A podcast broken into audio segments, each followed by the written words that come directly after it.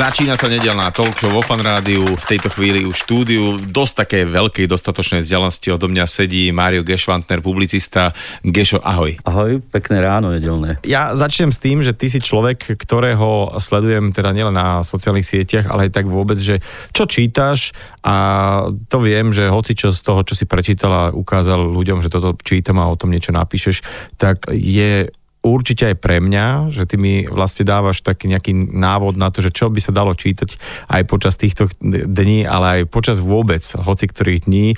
Ako si sa dostal k tomu, že sa venuješ knihám, tak na to bude táto hodina, ale ja začnem ešte úplne takým úvodom že my sa poznáme, hádam, spred 20 a možno aj viacej rokov, kedy ty si bol aktívny športový redaktor. A teda písal si naozaj uh, také rozsiahle články, dokonca si autorom takej tej veľmi známej knihy o chlapcoch z Jeteborgu, ktorá sa volala ako vlastne? Zlatí chlapci z Jeteborgu.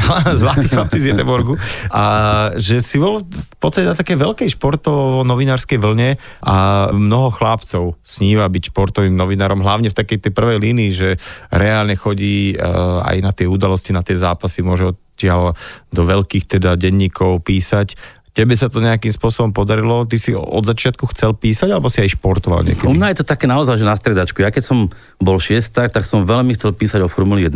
Okay. A vtedy nebolo možné sa učiť angličtinu, tak ja som chodil na súkromné hodiny. Môj otec vybavil jednomu kamarátovi tajne, som chodil sa učiť angličtinu, že keď chceš byť novinár, tak musíš vedieť po anglicky, tak som sa učil nevediac, že bude revolúcia, že nakoniec sa mi to aj splní. Ja som nakoniec absolvoval niekoľko desiatok, možno veľkých cien Formuly 1 ale medzi tým som bol na Gimply, kde som sa zoznámil s mnohými ľuďmi od hudby, lebo Trenčín, tam je silná hudobná scéna. Tak som inklinoval zase k nejakej hudbe a ku kultúre. A potom, keď som sa dostal na vysokú školu novinárčiny kvôli, kvôli tej, aj tej Formuli 1, tak som začal vygadovať v nejakých novinách a začal ma posielať na nejaké športové zápasy. Ja som to písal, začal mi to vychádzať. Bola možnosť cestovať vtedy, tak som sa nejako tak stal športovým redaktorom. Robil som to myslím 15 rokov a, a ja tomu troška hovorím, že to bola taká moja osobná cestovná kancelária, lebo vďaka športu som teda mohol pochodiť celý svet. Mm-hmm. A potom zrazu nejako už som mal taký pocit, že stále je to také, že 1-0, 2-0.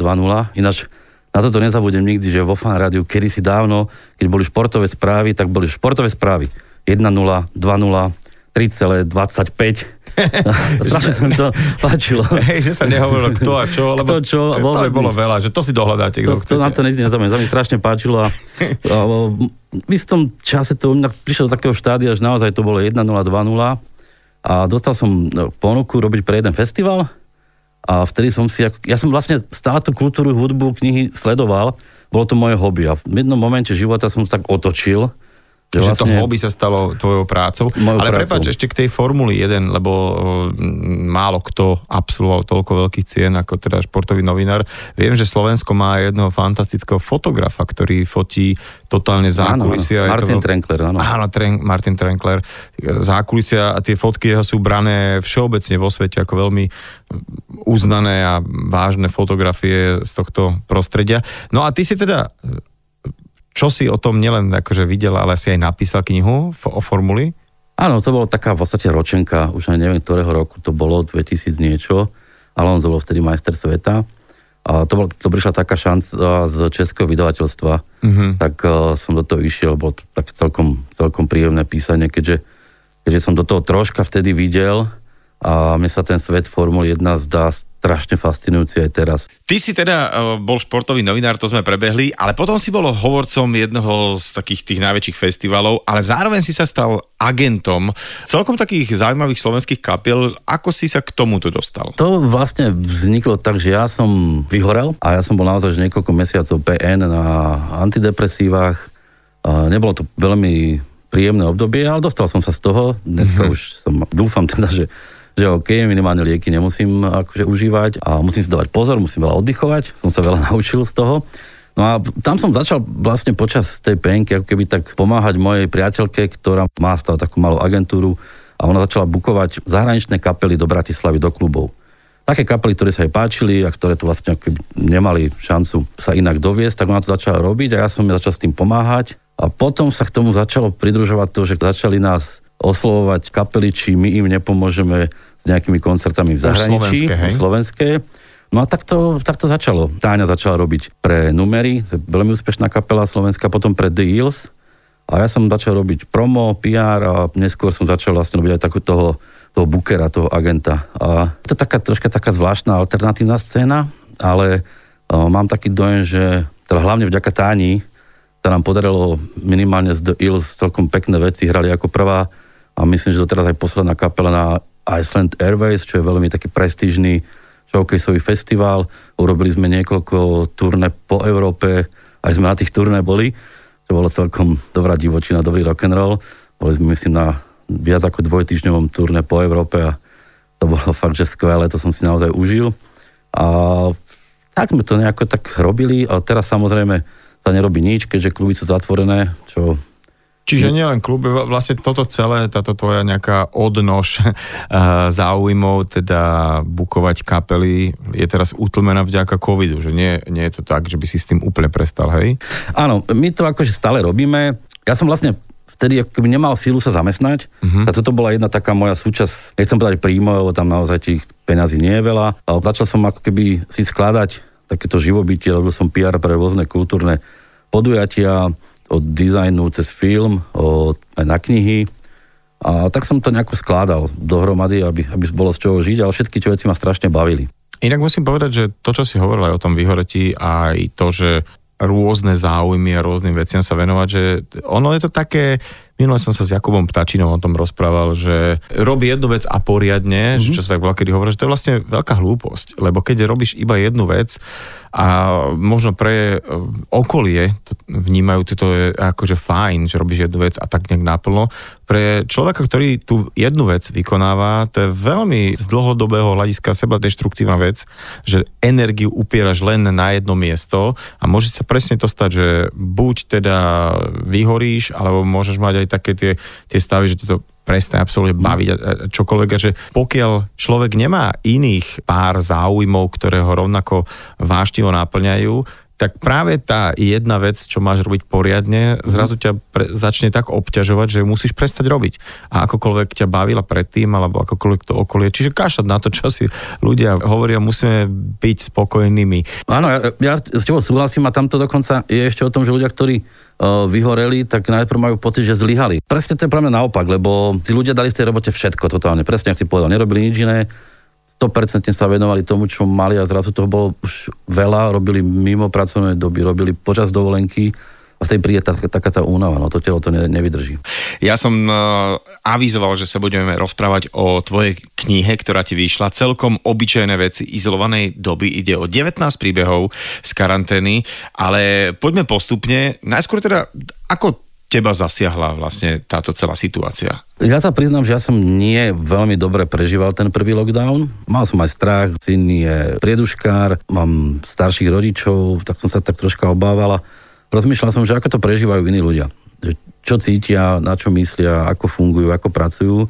A keďže robím vo vydavateľstve, tak by tak napadlo, že možno by to bolo zaujímavý nápad osloviť zaujímavých ľudí, ktorí by tie svoje príbehy spísali a vlastne povedali by ostatným ľuďom, že nie sú v tom sami, že naozaj tie v podstate známe osobnosti to prežívali ťažko, čo robili, ako sa báli, ako nakupovali napríklad a podobné veci. No a takto to vzniklo. Vo firme povedali, že áno, je to výborný nápad, skúsme teda osloviť tých ľudí a ja som si robil taký zoznam, že kto všetko by mohol byť zaujímavý, také, že čo možno niektorí ľudia nemajú, nevidia do toho.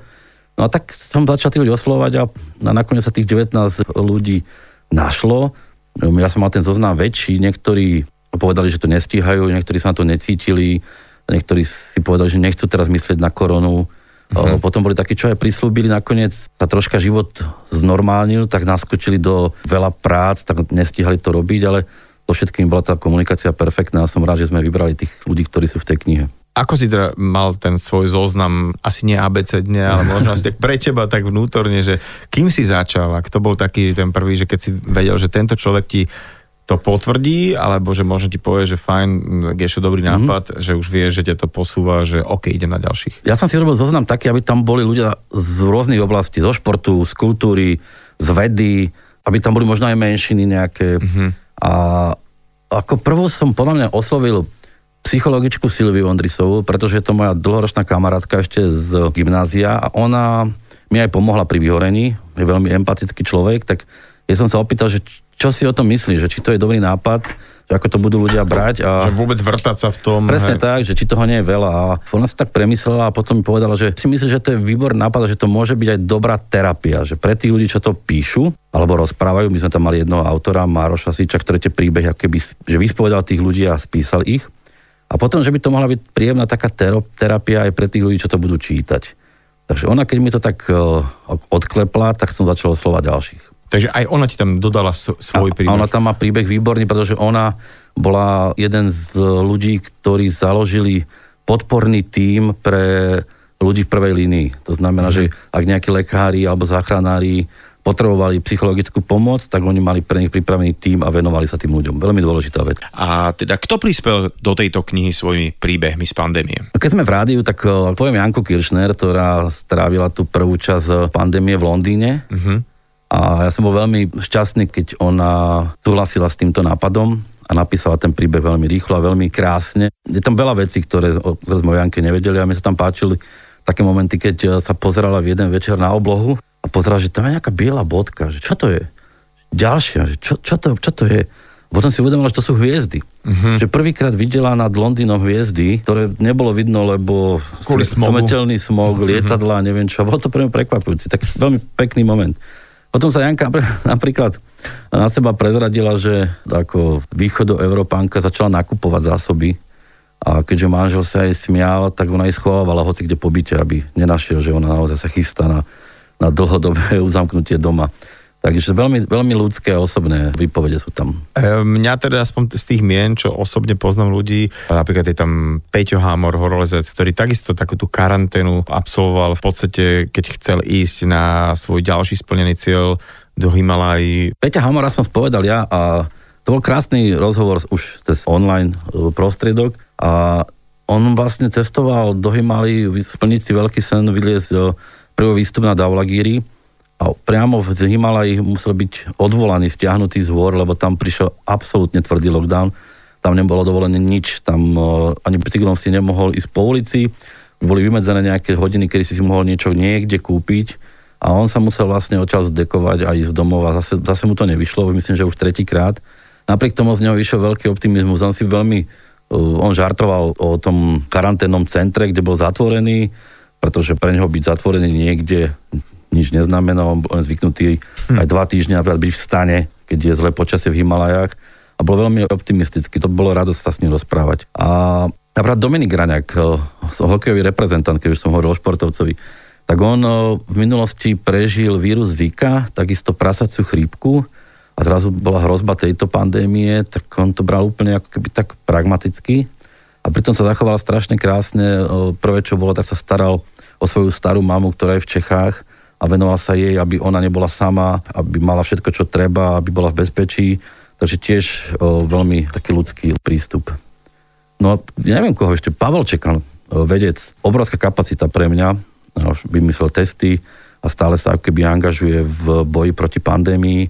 Ďalší človek, ktorý napriek tomu, že ako vedec, že mu Slovensko častokrát hádzalo nejaké prekážky pod nohy, ak sa to hovorí, tak vôbec nezatrpkoval stále akoby vymýšľa, bojuje a chce, aby tu bolo lepšie. On sa vrátil z Ameriky, kde pracoval vo vychýrenom laboratóriu a vrátil sa preto, aby, aby pomohol slovenskej vede. A celý ten jeho príbeh je perfektne optimistický.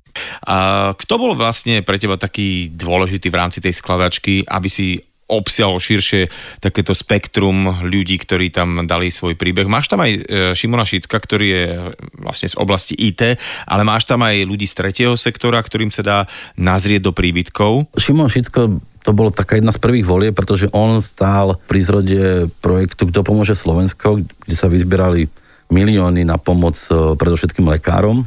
Takže on aj keď je naozaj že z IT biznisu, z herného biznisu, tak v tom období začal veľmi pomáhať som rád, že tam o, o tom hovorí vlastne, ako ľudia vedia v takomto ťažkom období si pomôcť a byť solidárni.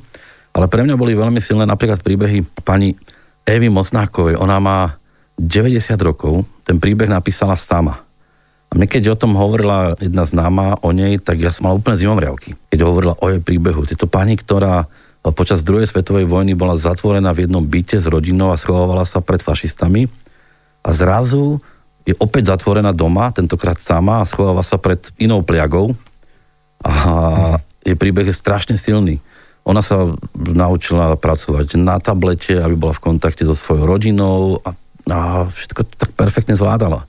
Alebo silný príbeh je príbeh Alžbety Mižigárovej, ktorá sa narodila v osade Žehra a teraz tam pracuje ako terénna asistentka a ona tam vlastne, keď bola tá osada úplne že uzatvorená, tak chodila uh, pomáhať tým ľuďom, chodila ich testovať, uh, chodila tam v tom mundúre, že nebolo z nej vidieť absolútne nič.